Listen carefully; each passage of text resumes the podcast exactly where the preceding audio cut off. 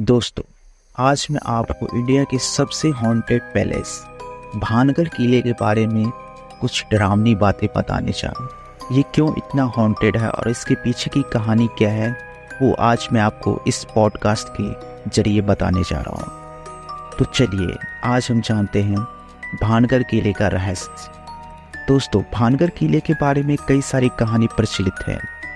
लोग इसमें जाने से डरते हैं। दिन में तो लोग कुछ चले भी जाते घूमने के लिए। लेकिन रात होते ही यहाँ पे जाने से हर कोई डरता है। दोस्तों, इस किले के बाहर आपको एक बोर्ड लगा हुआ मिलेगा, जो राजस्थान सरकार की तरफ़ से लगाया हुआ है, जिसमें साफ़ साफ़ लिखा होता है कि सूर्योदय से पहले और सूर्यास्त के बाद आप यहाँ पे नहीं रुक सकते। यानी कि सरकार की तरफ़ से भी इसको एक वर्जित स्थान घोषित किया गया है। तो चलिए इसके पीछे की कहानी क्या है, उसके बारे में मैं आपको बताता हूँ। कहा जाता है, बहुत पहले एक राजा था। उस राजा की एक लड़की थी, जो देखने में काफ़ी सुंदर थी।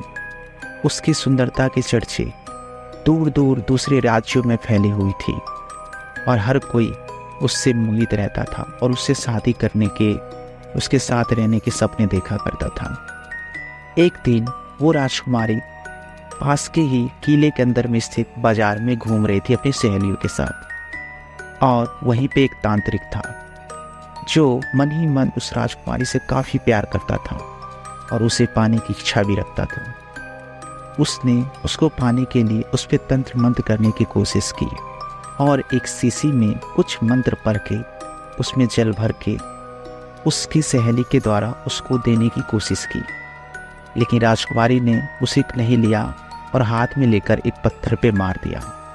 कहते हैं कि राजकुमारी पे जो उसने जादू किया था कि राजकुमारी उसके इस जल से प्रभावित होकर उसकी तरफ़ आ जाएगी तो जैसे ही उसने पत्थर पे मार दिया राजकुमारी ने तो वो पत्थर उसकी तरफ़ जाने लगा और वो जाके उस तांत्रिक को कुचल दिया।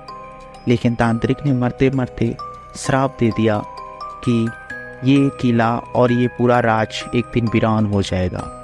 और कुछ ही दिनों में दूसरे राज्य के राजा ने इस किले पर इस राज पे हमला किया और इसको तहस नहस कर दिया। और तब से लेकर आज तक भानगढ़ का किला वीरान